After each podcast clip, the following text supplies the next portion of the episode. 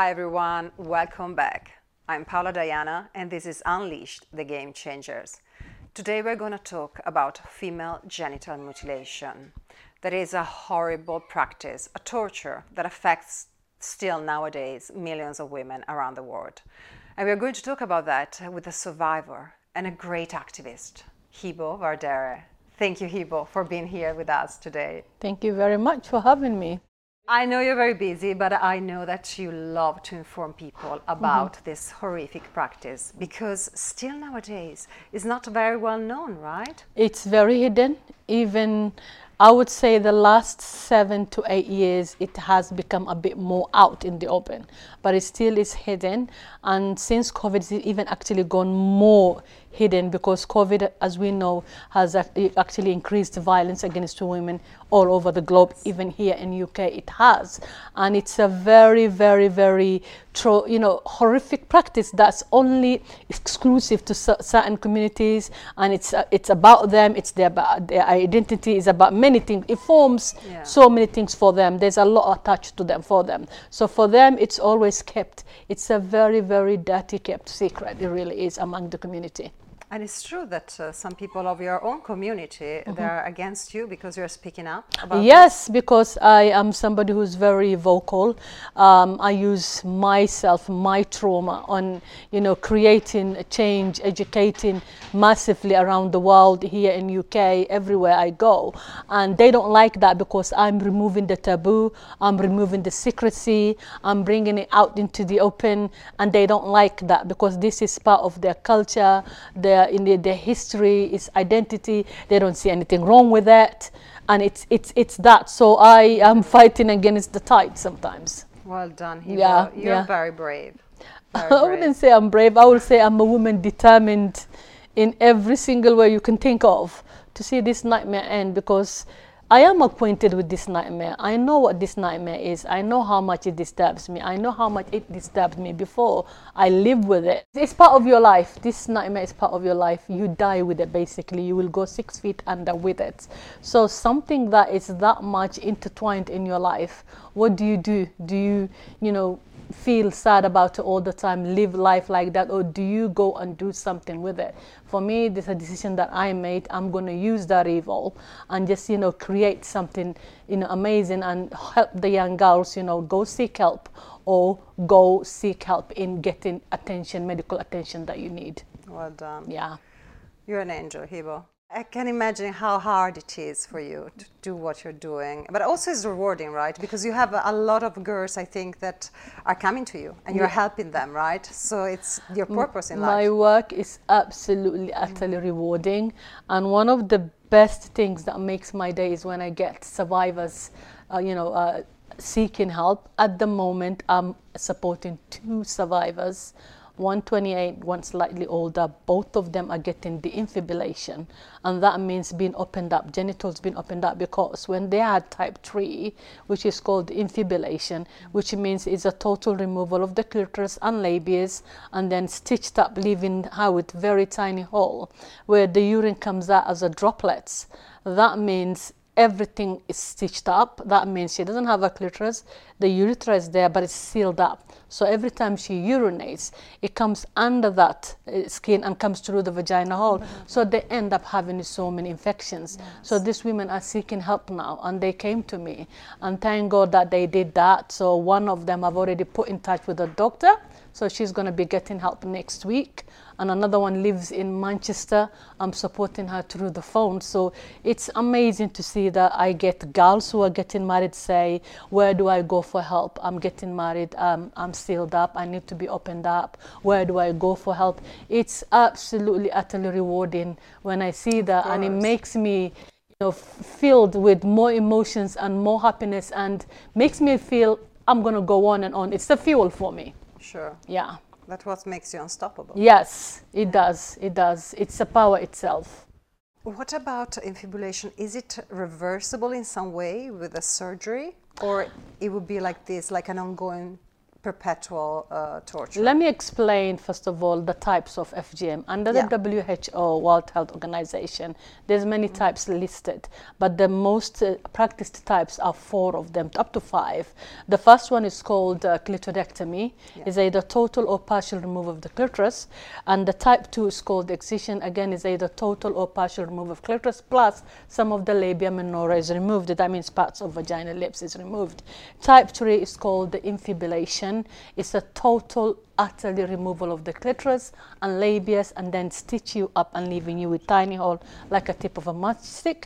And type 4 is to do with all non medical procedures like piercing, pricking, burning, all those things, and elonging of labias, all those things are type 4. And type 5 are many other things, but those are the types that most communities practice around the world.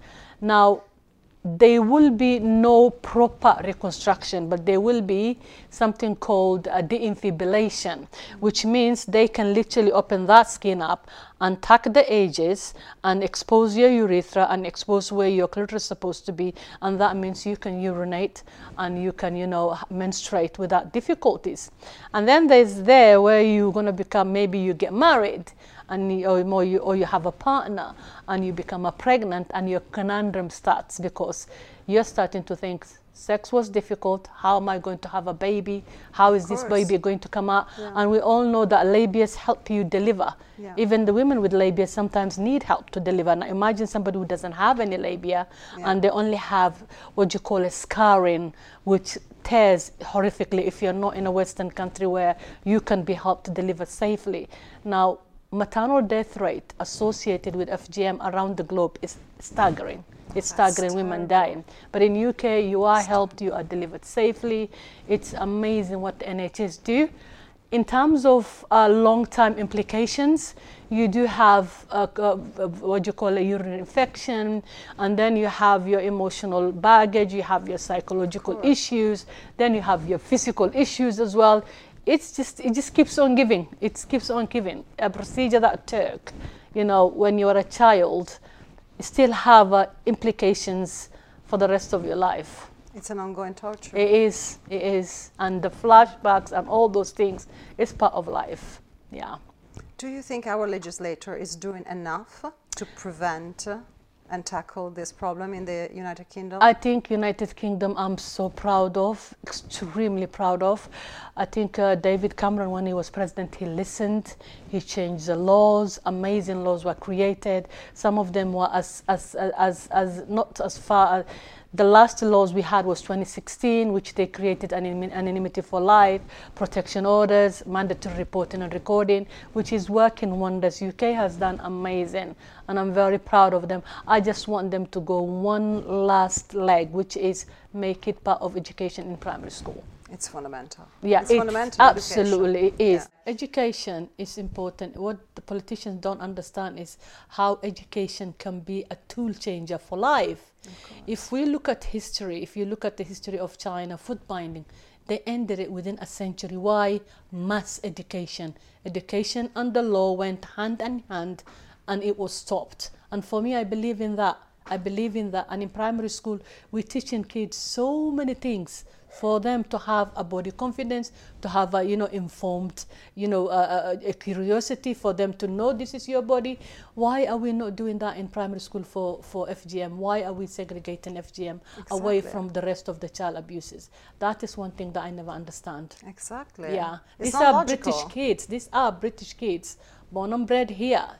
They are British. They deserve to be protected like any other girls. Of course, Yeah. because you know we prefer to prevent this thing to happen instead of finding you know later the- on, yeah, yeah, later yeah, on. and that costs money. If you look at it, the girl who's been cut will need a lot of help, and that is what NHS Of will have to pay for so Of many stuff. So why are we not spending on preventing and protecting rather than waiting for later on and then creating other services where it's going to cost a lot already NHS is already buckling down with many things, you know, to help with people. Why are we not being smart? Why are we not putting these kids first? No, absolutely. Yeah. And apart from the cost, Yeah. even only one woman cut is Yeah. a matter of women's rights. It it's a matter of human is, rights. it is, it we don't want that to happen. Exactly. It's but horrific. for politicians, it's about cost. That's why I talk about it's about Mm. cost. It's about how much is this service cost.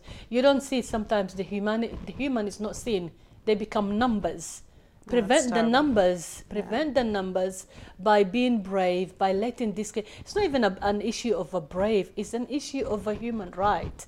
Give this child, you know, right tools to know what is wrong, what is right, what he should, what they should, he should say no to, and even have a courage to talk and you know express how they're feeling. And that is a is a common decent thing to think, and it's the most you know a costless, uh, life saving ever. It is. Absolutely. Yeah. Because you told me that uh, usually the main uh, age is when they're in primary school when yeah, this happens. from So- zero, from birth, from birth to under the age of ten is when the girls are cut most likely.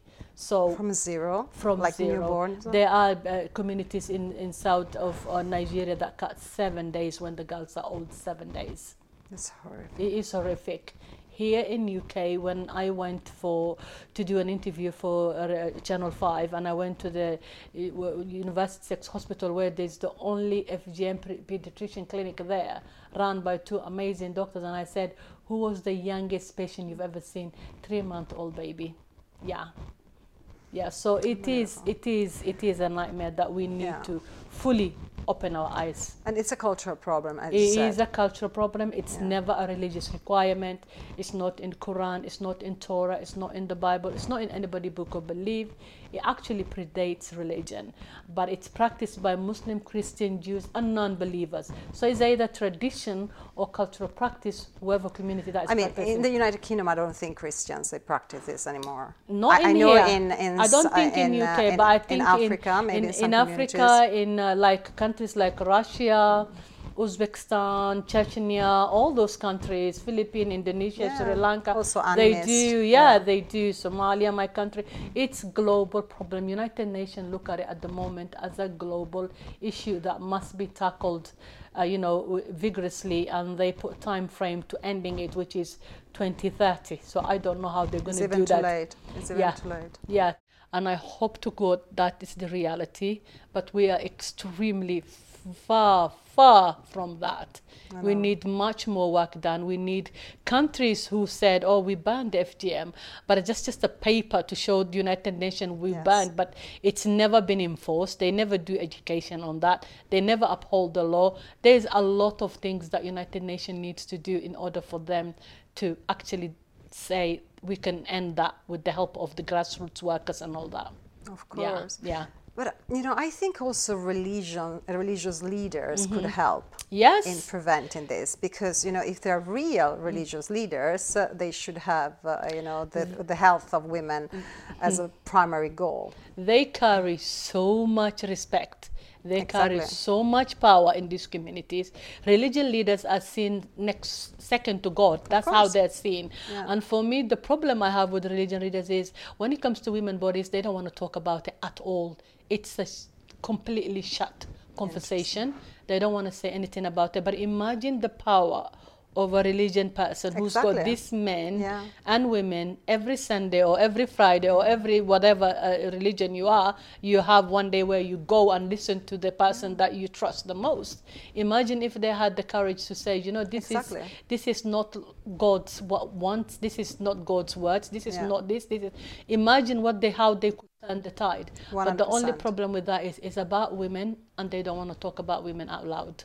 It's That's that is the only problem. Yeah. Did you speak with some imam here in the UK? Nope. Um, think I've been thrown about two mosques off because of talking like this.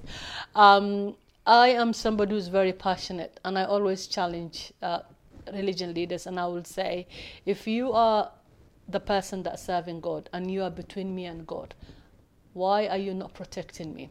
Exactly. Why are you not? Why are you Yes. not getting involved? Why are you not saying this is not God's words? This is not God's asking. This is you, uh, com- community, with your you know delusional uh, uh, attachment to this.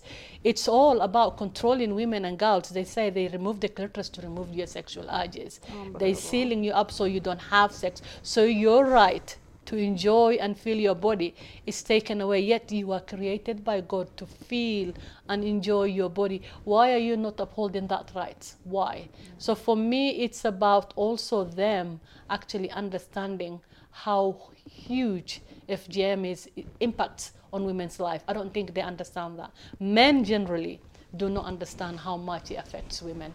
They're not. They don't understand. I either. hope I hope it's true that they don't understand. Unfortunately, as you well know, there are many people who are misogynist and they don't care Mm-hmm. No, they don't care. women's It- it- health, women pleasure. They don't care about our freedom. Mm. They don't, and it's quite staggering to see that I work with women and I'm sitting on the table with them, and it's just so devastating when a woman asks you, What is a sexual pleasure? I don't even know what that is. What's an orgasm? Am I supposed to have that? What does that feel like? And you're looking at her and you're thinking, but you've been married for 30 years or almost 35.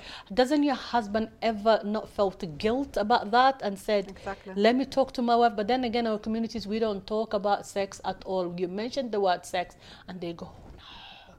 They don't because we are raised Yeah. with shame. Our bodies shame.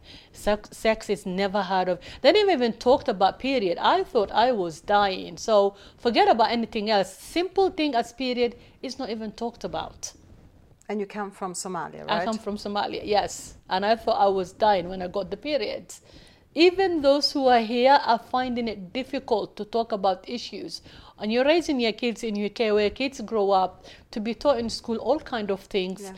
And these kids have got two lives. In school they are open and themselves. In the house they're not. They're different people because there's two lives for them. It's a it's it's a Yeah. very very fine balance for them to be very reserved, to be very obedient, to be very, you know, the way you're expected by your parents in the house. But at school, you're very chatty, you're very disobedient, you seeking stuff, you're putting makeup on, you're doing whatever you want. You are yourself. So I actually feel sorry for the kids who are being raised here as well. Of course. Yeah, of yeah, course, yeah. Hibo. It's good when you speak about your story because I think you can open the mind and the eyes of many people, and Yeah. eventually one day you will touch the heart of also these, you know, religious leaders For me, and politicians. Yeah, yeah, I think for me, it's not an easy thing to do to constantly talk about your trauma. My trauma happened when I was six years old. It stays with me like as it was yesterday, and I did let it, you know, uh, simmer me down for over three decades. I just let it swallow me up. I just stayed in my own four wall corners. You couldn't talk about no, that? I couldn't talk about it. I couldn't do anything about it. I, I didn't. I just let it, you know, inside eat me up. And once I've decided to talk, and it's not an easy thing to talk about your genitals, to talk about what happened to your genitals. course. And uh, it's very, very hard thing. But for me, it is the six-year-old me that drives me a lot. It drives. I look at myself and I look at how I struggled, how I screamed, how I begged for mercy, how I said stop, how I was ignored. That six year old still lives in me, and I want that, you know, not, not anybody else in this world to feel that. I hear my screams in my sleep sometimes. I wake up, I'm sweating, I'm feeling the pain. I'm on the train, I'll be somewhere, something triggers me, and I have to step back and take time and breathe. All those things, I can't do nothing about it. It's part of life. But what I can do is use that To help. create change, educate, raise awareness, remove the taboo, to remove the secrecy, remove the label of it's a, it's a, it's a gruesome topic. Yeah. I want you to understand this is a very simple thing. Yes. It is Yeah. child abuse. Simple as Exactly. that. Child abuse. And I want you to do something about it. Yeah. Yeah. But do you think that uh, if this type of child abuse would be perpetrated also onto male children, maybe cutting off some part of their genitalia, Mm, yeah. we would have a different response from I think we would, yes, we would. There will be wars everywhere because imagine there's over 200 million women and girls, you know, affected by FGM. And in UK alone, we have over 170,000 women and girls logged through NHS. That is a pregnancy route. Imagine the real number out there. Exactly. And on daily basis, 11,000 girls are mutilated globally. Now imagine if there was 200 million men walking on earth with no penises or testicles, there will be war everywhere because FGM is equivalent to three quarters of the uh, you know of the penis taken away. There will be the government will be in arms. There will be laws. There will be many things done, and because we are women and because it's happening to girls, we have to fight. We have to fight for our rights, which I find it difficult. On why? Why should we fight for our rights? It's terrible. Why are we different from uh, male? Why? It's terrible. Hibo. Yeah, I know. yeah, yeah. So for me, that drives me crazy up there. I don't need to fight for my right because this is a, just a decent thing. A hear you. human right is a decent thing for everybody, and everybody should have that right to be protected from violence and any sort of harm. So why do we have to fight? Why do we have to use our pain? Why do we have to do all that? Yeah. Yes, it makes me cry, honestly. Yeah, it makes yeah. me cry It is, it is, it is hard. It is hard, but you look at the bigger picture. You look at the final goal, and that drives me Yes. every day. It does. Yes, we will get there. Yeah. I wholeheartedly believe that. I wholeheartedly believe that. And uh, for me, it's the platforms that I get that actually makes my, you know, my work visible globally. it's course. here talking to you. It's me this morning being somewhere in Essex educating, you know, education people. It's yesterday educating childminders. It's the day before educating nursery teachers. For me, it's all about. It's a it's a call for all of us. Yeah. Human right. It's a for everybody to get involved. Absolutely. Whether you, wh- wh- whatever color you are, whatever religion you are, it doesn't matter. You have only one face, which is. It's a violence against women and girls, It's a and we all have to have that mindset of it is a human right issue and human right issue is for everyone to get involved Of course. it doesn't have race or religion it's just a human right get involved to do something about it So, Hibo, if you could speak now with the Education Secretary Yeah, of yeah. the United Kingdom, Yeah. what would you tell her? i will tell her uk has done fabulous work in terms of the western world we are actually amazing. I love my uk i love the laws that has been done. Last year you made fgm part of the curriculum in secondary school. Secondary school is mostly when the girls are already been done. We are offering help for them to seek. Prevent that. Make it part of primary school. It's so easy to teach. It's not the way you think that this is gruesome and this is how kids are being taught. No primary school is a different language. It's a different approach i'm begging you be a decent human being and use your common sense and prevent this happening to innocent, trusting, loving little girls that their lives are going to be turned upside down for the rest of their lives. And what about educating also the parents of these primary Yes. school uh, Yes. children? Because primary school, what it has is an amazing. It has such a connection with parents, Yes. not like secondary school. You very have an intimate uh, relationship with primary school. So they have coffee mornings. That is part of that. You can teach about FGM. You're opening doors for these parents as well. Remember, they are victims too. They just don't see themselves as victims. So we need to open that door for them to have help, to understand, to know that there is help out there. Should you not want to cut your daughter, but there is a pressure from the community, your mm. family side, and you don't know where to turn to, there's always, you know, a, a service out there for you to get help, and we need to put that message out as well. Hibo, what about your mother? Did she ever apologize with you? My mother passed away almost uh, 19 years ago, and she was struck by uh, stroke, which paralyzed her for four years, neck down. And uh, just before she passed away, she did ask me if I forgave her. And I did question her, What am I forgiving you for? Because I just wanted to hear my mom say out loud, Yes. What was she asking forgiveness? And she said, I know how hurt you are when we cut you and I want to apologize and I want to say I'm sorry. And I said, and she said, and I want you to forgive me. At that time, my son, oldest, was 10 years old. I said to her, I've already forgiven you.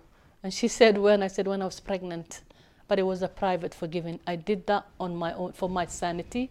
Yes. I wanted to be a mom. I didn't want to carry any more baggage. I sure. didn't want to carry that. And I said, I forgave you that time. So she knew and left earth knowing that I have forgiven her. Yes. And I believe if she was here today, she will be championing with me to stop it. I, I don't doubt that. I really don't doubt that. I think she would be proud yeah, of you. Yeah, she would. 100%. Yeah, yeah, she would. Yeah, so you're right. You know, these parents, uh, maybe the majority of cases, they're perpetrators, but also victims themselves. Yes, they are. They're just ignorant uh, and they don't understand any better. They don't understand that they're damaging their girls forever. Thing is, we come from communities where this is normalized. Yes. You go through so much, it's normal. You are going through mental health problems, you don't even know what that is. And if somebody mentions mental health problems, you run in the other way because you're running away from label. You think it's only crazy. You don't know nothing about depression, anxiety, the mood changes, everything you're going through. You don't know it, and you don't even connect that to FGM. You don't, unless somebody connects it for you, you don't. And they normalize this, and it becomes part of life. Even the girls that are dying during cutting and hemorrhaging from all that, The communities will say it was our time to go. Never will they once say she died because somebody caused this. She died because this happened. They never say that. They say it was her time to go and she passed away.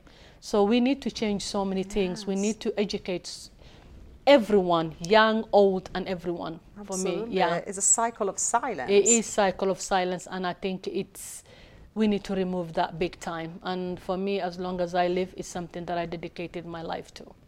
Yeah. It, it's, it's wonderful, honestly, what you do. Because, you know, in the United Kingdom, it struck me that we still have this happening, you mm -hmm. know, mm-hmm. every year. Yeah.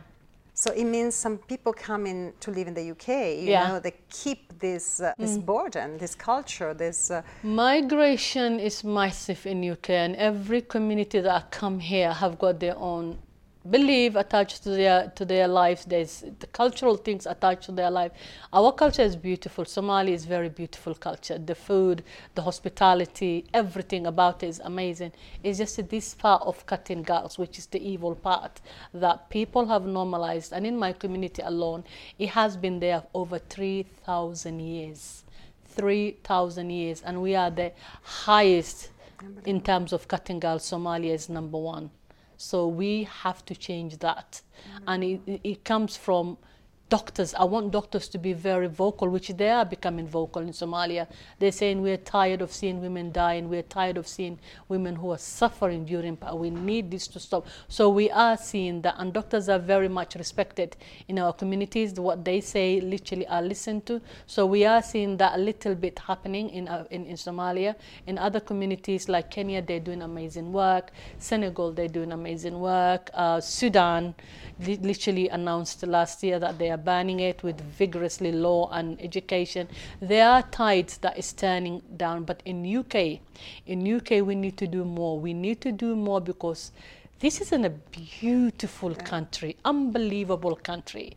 And I cannot believe our girls are still subjected to FGM. I know, it's unbelievable. I cannot believe that, and we need yeah. to do more. And this is why I keep, keep uh, coming back to primary school education it's is vital. It's vital. But do we know which are the communities that practice yes. this uh, torture here in the UK? Yes, we most? do know. They come from all over Africa, they come from all over Asia, they come from countries like Russia, Chechnya, Uzbekistan, Sri Lanka, Malaysia, Indonesia, they come from Philippines, they come from, you know, most of Africa, as I said, Middle Eastern countries like, you know, uh, uh, what do you call it, Egypt, they come from uh, uh, Yemen, they come from everywhere. It's, it's every day we're discovering new country. At the moment, it's 92 countries. Yeah. Astonishing. Yeah. Astonishing. Yeah. It's yeah. It is. Horrible, just a thought. And are you connected with other activists from other communities? Yes, I am. Um, Somalia, I, uh, I support a lot of grassroots. I think they are my heroes, those who are in the, yeah. because they are, you know, they are running against the tide there. They're doing great work. I work with a lot of charities. I have worked with charity called Orchid, Safe Hands, uh, with the Plan International, so many, so many, so many charities.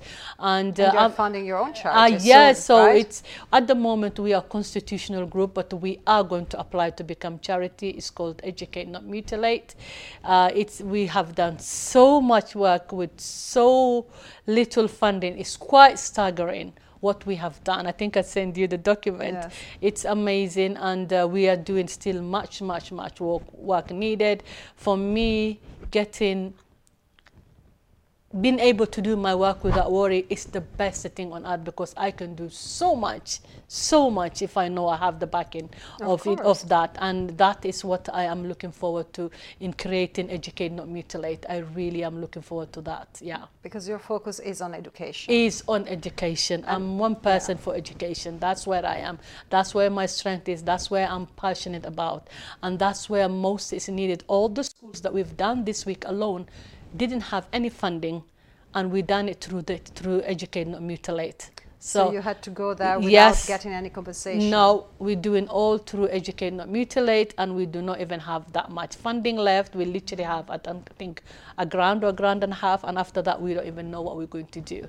So, supporting us, grass, you know, charity is important. It's extremely important. Extreme, um, and, I, and I am one person that I will never ever turn down school if they ask me for work and they didn't have anything to pay for. Sure. So my work, I will say, for the last 10 years was 70% free, 30% pay. That's how I worked. I really did. So I think when you're passionate, you don't look at the financial side, but you need to because you have bills to pay. You have Yeah. things are getting tight. Things are everybody's is suffering in this economical crisis. So I don't know how we're going to be continue to do the work, but I, w- I can never stop doing it. Whatever it takes, it will have to go on. Yeah, for me, it's it's simple as mm. that. Yeah. No, no, you definitely need more help from the government. Absolutely, absolutely, Yeah. and I think government. Um, I'm on I'm on the board of advisory to the mayor, London Mayor board on FGM. They are very well aware of my work. They have been very supportive over the years. I've worked so much with MOPAC. Um, all the work that really beautiful work that has been done since um, the former prime minister boris johnson was a mayor was he's done an amazing thing which he gave money to the my borough and another borough and another borough and the work that we did became the framework for everything last year they've opened eight more clinics which is our clinic the one that we invented 2015 it was modeled on that and they've opened eight clinics. So for me, it's somebody that government really knows my work. It's been Sure. always they've known my work. So I don't know. I hope they help and get involved and give us some sort of funding or direct us to apply for funding so that we Of can course. continue this work. Yeah But as soon as you become yeah, a charity, yeah, it's definitely just uh, it's amazing, and um, even now as a constitutional group, few friends have enabled us to do this, Yes. and it has been amazing support to get from that, and because of that is why we've done so much work, and we continue to do unbelievable work because of their generosity. But we need much more than that. Yeah, yeah. And Hibo, do you know some husband of survivors who is vocal about this, who is supporting their wives? Yes, and- uh, they work with a charity called Forward UK. There are amazing men uh, who were very vocal, very public about it, hated what, what their wife and was it's doing. very important, I It think, is right? extremely important, Yeah. and Forward UK. They do a lot of work, but mainly their work is also focused a lot on Africa than here. But they do do some Yes. work here as well. So I did collaborate with them. They are amazing men that they have that say no to FGM. yeah, it's yeah. fundamental. You know, we, we need to get men on our side. Yeah, I think the whole general violence is we need to have men on that table. Yes. Only women can't do it. They have to be there. They have to be held accountable. They have to be taught how to hold accountable other men. They have to know how to say no. They have to know how to get involved. You can't just be sitting down and saying, okay, I know my wife is going to take my daughter. She's going to cut her, but I'm not going to get involved because Yeah. it's not my place. It's a women issue. It's not a woman issue. It's a human right issue. It's a parental issue for you.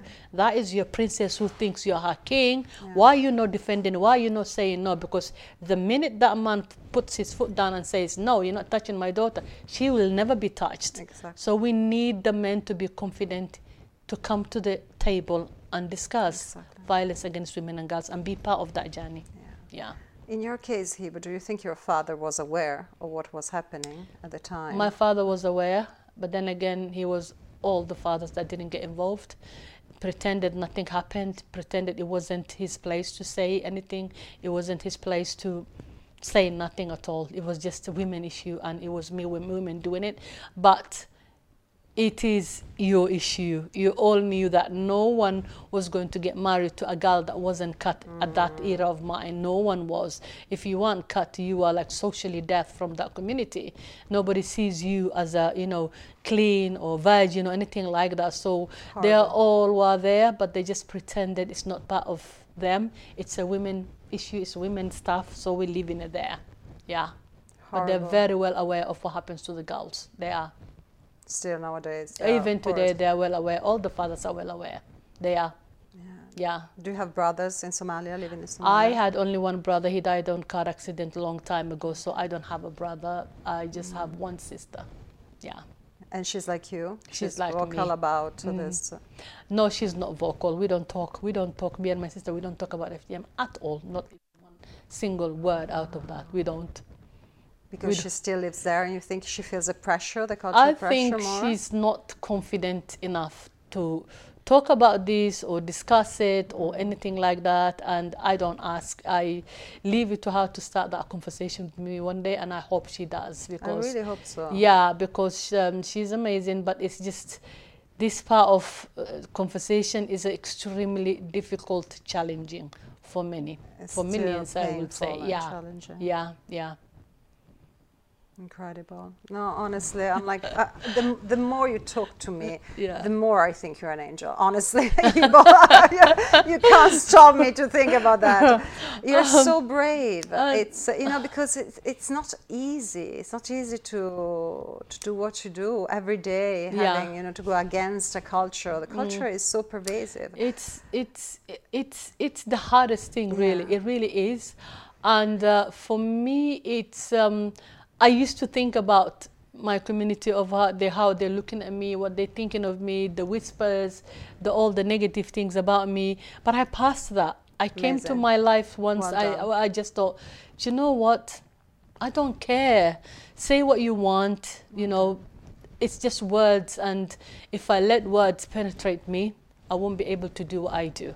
So I refuse to accept that. I refuse to uh, let that bring me down. I refuse to. And if I feel like today was too much, I have amazing friends who are lunatics like me and we just go and do what we do and forget. You're not lunatic. and uh, sorry, Faiza. Uh, it's good. you found your community. Yeah, and I, I, I, literally have, yeah. I'm, I'm the most loved human being yeah. that I know, and I can say that. So for me, negativity coming from my community, I've learned just to absorb it and keep going. Plus, it's their problem. Exactly, their problem. exactly. And uh, for me, it's like what I do is important. It's much more important than words that it, they're throwing at me. Take those words and build it on. That's how I see it. It's like a foundation. I'm taking your words, I'm building my foundation, and I'm keep going. And that's how I see it. And that's how I go on every day. That's wonderful. Yeah, yeah. Do you consider yourself a feminist, Hibo? Extremely ferocious one. ferocious feminist. I always say feminist. First, I'm a woman. Second, I'm a feminist. Third, I'm a Muslim. Fourth, I'm a black. Ooh. It's, it's like, I love it. Feminist yeah, comes yeah, with so many. For me, I, I am a very, very feminist, and I always fight for women and girls yes. only. I always say that Put me in a box you want. Say whatever you want from me. It doesn't matter. I'm for women and girls. And if that some makes somebody else uncomfortable, well, that is your uncomfortability, and I don't want to know. Yeah. Yeah. But I think all of us have a right to choose what we want to talk about, what we want to dedicate our life to. And for me, my life belongs to women and girls. I know, I know. Yeah. But uh, you know, I agree with the famous woman who once said that there is a special place in hell for women who are not helping other women. Yes, I believe yes. so. Yeah, because, yeah. You know, it's true. I think it's it's our mission. We have to help each other. I think Sisterhood has to be something real I important. think sisterhood, womanhood it's the essence of the whole universe. Yes. It really is. Without women, this universe can't exist. Yes. So why are you torturing women? Why are you killing women? Why are you not protecting women and girls? Why are you not seeing them as a human beings who need that? Why is it we have to fight for every little scrap of rights that we have? We shouldn't be. But again, again, I think we are made to fight. We never stop. We never say, oh, I'm tired. We don't. We don't know the word no. We don't give up. We just fighters. It's in our DNA. And we will continue to fight until the end of the world. We will always fight for our rights. That much I know. And Always. the sisterly love and the support that I get is unimaginable. It's the fuel. It's the source of me. It really is. It's that bright light that will never die. It comes from my sisters globally, from you, from Faiza, from everybody. Women are amazing, and when a woman is supported, she shines. Exactly. And that's me. Yeah. Yeah. Yeah, Yeah. one hundred percent. Also, I think for you it would be important to uh, help raise, you know, other girls who yes. become activists like yes, you. Yes, yes, right? I am. I think um, um, it's quite surreal for me, even quite humbling when I go to school and they see these Somali women standing there, being funny, talking to them. And after the lesson finished, all the Somali girls will come, Oh my God, you, you, oh my God. I'm like, Yeah, Yeah, yeah, yeah. You can be more than me. Yeah. You can be, you, you're getting education. I didn't get education. You are. So for me, it's sometimes it's much more than FGM. It's about empowering young women from all over the place. It's about them feeling if this woman can stand in front of me and I am a child and she can talk about something so personal, I can talk about everything else. Yes. And that's how girls use it. And I get the most unbelievable hugs and comments from young girls as young as 11 years old. And it's, it makes my heart dance. So I know if I go to school, I've left an impression. For sure. We need to do that. Yeah, we need to do lives. that. Yes, yes. So for me, it's, a, it's sometimes it's bigger than FGM. It's about empowering Yes. girls. For me, it's that as well. It I agree with you. Yeah, yeah, yeah. And you're right. When a girl is empowered, uh, she can create a lot of problems in her family if they want to go against her. Yes. And also, she- she can educate her family. Exactly. And remember the conversation that I have in school. It is powerful. That conversation is taken back to their own families. Yes. It opens conversation that they would have dared open.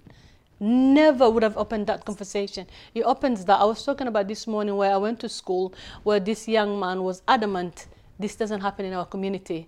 I said to him, go talk to your mom. That evening, the email, I shared it everywhere. The email I got from him, I took uh, the name and everything. Yeah. It was unbelievably emotionally charged e- uh, email that he talked to his mom. He found out his mom was cut. But not only that, she was cut by a man doctor. That even made him more, you know, Yeah. emotionally charged. So for me, education is having a ripple effect. It doesn't stay in school, it goes back to the home as well. It does, yeah. Yes, yes. Yeah. That's wonderful. Yeah. But what about finding the perpetrators? Because I know that in the UK, Mm. Yeah. we only have one conviction. Yes. And it happened in 2019, Yeah, correct? yes, it did. And this was a three-year-old girl who was taken to my hospital, Whipps Cross. She was bleeding. She was saved, and the mother explained that she climbed on a table to get a biscuit, and on her way down, hit the edge of the table where there was a metal, and that's how the clitoris came off. But the doctors examined and said this was a clean cut. Of course. It was a surgically cut. So the woman was sent for 14 year imprisonment. She's imprisoned for 14 years. And uh, the girl, I think today she's about, I don't know, seven, eight, I think she is. She's thriving. She's got a foster parent, I believe. So she's getting all the help that she needs. She also disclosed what happened to her, to her foster care parents. So that came through the vigorous work that's going on. And there are many on the pipeline, I'm told. There's a one woman who's actually using anonymity for life law, I'm told, to prosecute her parent. And this means we would not know who she is, where she comes from, and all that. So there's a lot going on. Police also find it difficult to talk about this subject, difficult to come close to the communities, difficult, difficult, difficult, because, but they're seeking help. That much I should give the credit to the police. They're seeking help. They're talking to survivors like me. They're saying, how do we engage the community? How do we get through it? I do believe the next two years we will see prosecutions happening. Yeah. But do you think, Hibo, that uh, the cut itself happens in the United Kingdom or in the uh, country of origins? Oh, where definitely happens in for United? Kingdom. Definitely happens. Here. I work in my hospital, Whipps Cross, and I have midwives who say that they have seen girls as young as 25, 28 giving birth, never left this country, never Mm. left this country, but have had type 3. So it happened here It happens sure. here, and I think we all knew that. And this case, when it happened, it's, it's actually was a proof that it does happen here because this young girl was cut here. So it is It's happening here. Yeah, we just need to figure it out who's doing it, Exactly, find the perpetrator. Yes, find the perpetrators with the parent and literally throw the key on their face. So yeah. and it will happen. I have a faith it will happen. Exactly, Yeah. because we're very uh, strict with drug dealers, right? Exactly, exactly. Why are not we so strict with this people exactly who are exactly torturing exactly young girls? and um, we just need we just need to be working harder we need to be working together we need to be uh, open with each other we need to seek proper help police have to seek proper help they are not doing that much at the moment but they are seeking i work with west yorkshire police for the last four years i have been delivering their safeguarding training so we need to make that pan london we need to do that so i'm, I'm looking forward to that I, I will be meeting the london deputy mayor sophie linden so we'll see what we can do with the police here in london as well well done. yeah Hibo. yeah Well done. And I know you also wrote a book. Yes Yeah. Yes. You wrote a book that is called Cut. yes Right. yes And is available on Amazon it is available on Amazon. anyone. And there is a story, right? Yes, it's my story. It's what I have done. It's a story of a human's triumph. After going through so much, there was another story, another chapter of my life. So it's an amazing book. It might make you cry, it might make you sad, but it will make you jump for joy at the end. Uh, it has been translated to Polish and the Lithuanian language. And there is a movie that is based on this book, will be in the future pipeline. So I am very, very excited about it. Really A excited. movie. I yes. can't wait. Very excited about it. Yes, it cannot come very fast for me. Yeah. yeah. How long do you think it will take for us to watch? I don't know yet. Uh, they're still deciding when to shoot it. All the things that come with the movie, they're still deciding that, and then I will know after that. It's yeah. so important, right? To s- storytelling through images, through yes, movie. It's yes, so powerful. yes. For me, the Yeah. whole book was educate professionals. That's the whole idea. Educate professionals, educate schools. I never dreamed it's going to be a movie and it's the, this book. I never dreamed all those things that's happening at the moment, but it's a blessing in disguise, and I welcome it with open arms. And you deserve every inch of this success. Thank you so much. Every Thank you very much. Thank you, Hibo, for Oh. coming here and, uh, and thank you for speaking up. I don't want to ask you more about your story because I don't want to trigger your trauma, but I know that you spoke Oh, you can already ask about me anything that. you want. You can ask me anything you want.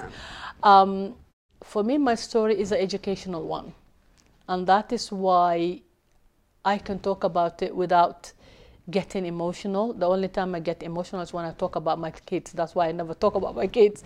and uh, it's um, it's yeah. You, if you have any questions, you can ask me. I don't mind you asking questions. I mean, I, I know about your story because, of course, Yeah. uh, you know, I got informed about that. It really touched me the fact that you didn't know anything Mm, about this practice, and that the group of friends around you in primary school, Mm-hmm. Yeah, they yeah. were, you know, keeping you on a side, Yeah. bullying you, yeah. Because you weren't cut. Yeah, because where I was in Somalia, all the girls my age at that time, they were cut long time ago. So they were victims themselves, They- but also perpetrators yes, because they were they were. bullying you. I think when I look back now as an adult grown woman, I think that's their way of coping because they Of believe course. this was something, because they build you up. They build you up. They tell you it's been brave. Yeah. You're going to become a woman. You're going to become this and that. They drown you with presents and love. Literally, you feel like you are surrounded with love but nothing. But they never, ever, ever, ever tell what is it that is going to make you become a woman. That part is kept secret. Girls are never told. If they are told now, told. even if they are told, the mom will discuss it as it's a little cut, nothing else. Nothing else will she say. And she will say, I was cut, nothing happened to me. Look at me, I'm here, I'm this, I'm that. They will never, ever, ever disclose the horrificness that's involved with it. And for me, I actually thought once they said, Are you cut? And I said, No. I actually thought they meant I was cut somewhere in my body or I was hurt or something. Never had I imagined that is what cut entails. And when I course. How can when yeah, and when I was I, when I was mutilated, I came back to the school and they asked me and I said, Yes, I was. And they wanted to play with me. I didn't. I just didn't. I just felt no. Did you ever speak with them and t- tell them, uh, No. are you crazy? How can you accept no, this? I just became a loner. I just became a loner and I just completely was used to go to school, do what I want and come back home. I just didn't want to talk to anybody. The trauma for me, I don't know what was, why were those girls the way they were, happy, chappy, running. For me, it wasn't. It just, it made me feel, it was a lie. it, it, it just, it just made lie, me feel right? To- die. I, I felt like Yeah. I died inside. Yeah. I couldn't trust anyone. Every time I was in my house and I saw adults come together, I would think something evil is coming in again. It's just I was always, and my anxiety levels were very high. I couldn't trust anyone. I couldn't. It was just horrific the way I felt. Yes. I wasn't six year old anymore. I don't know what I was at that Of time. course. Yeah, I they wasn't. killed a part of you. Yeah, forever. I wasn't a trusting, loving, chatty, curious six-year-old. I was relentless. I wasn't like that anymore. I was quiet, didn't want to look people in the eye, always in my own world. Literally felt like the whole world was nobody. Nobody was there except me. Sometimes I felt like that. So for me, it was a different feeling to the way they Yes. reacted to it. Yeah, Of course. yeah. And your sister, did she went through the same? She did. Yeah, she did too. Yeah. She's uh, older than you, or 10 younger? years older than me so i'm going to be 53 next month so um, she's 63 so and we still can't talk about it. Yep. She's traumatized as well. i think so she is yeah yeah. Or she doesn't want to talk about the period. She doesn't feel there's a need to talk. I don't know.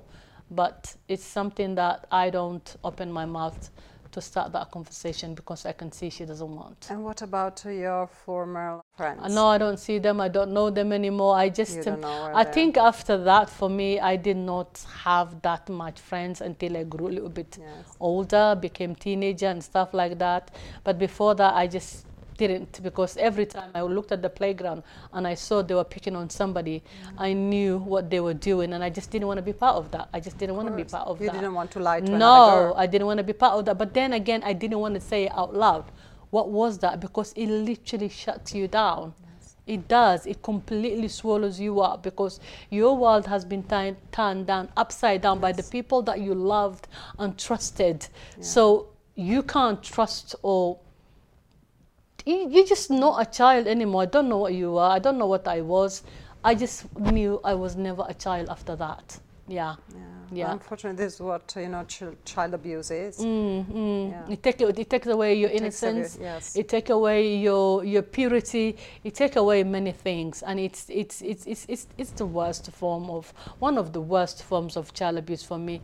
No question about it. Yes. Yeah. So well done, Hibo. Thank Thank, you you, so for m- sharing. Well, Thank, thank you for, you for having me. It's been a blast talking and to you. uh, I hope many, many girls will listen to your words Yeah. and will find the courage to Thank yeah, you. become rebels and to break the cycle. Oh, we have to, break as girls, cycle. we have to. And every Yeah. generation, there will be other generation that, you know, will inspire them to go and be whatever they want and talk for themselves and create change. Because I do believe in this world, women, it's made hard for them. Everything about Yeah. us, we have to fight for it. And I think as, as more we raise girls, we have to raise them with confidence, with the right to fight, with the right to speak. Have that confidence of I'm a human being and I will fight for what's right for me. Because when you do that, you're not only fighting for your rights, but you're fighting rights for everybody Yes. else. and courage uh, yeah. calls courage. Exactly, Yes. exactly, exactly. Yeah. Yeah. Thank you, Hibo. Thank you so much, Paula. Thank you for having Thank me. you. Yeah. Thank you, everyone, for being here with us today. Please share this story, share with all your friends on all your social media. It's very important that everyone knows about what is happening still nowadays, not only in the United Kingdom, but all over the world. And stay tuned for many more interesting guests, game changers.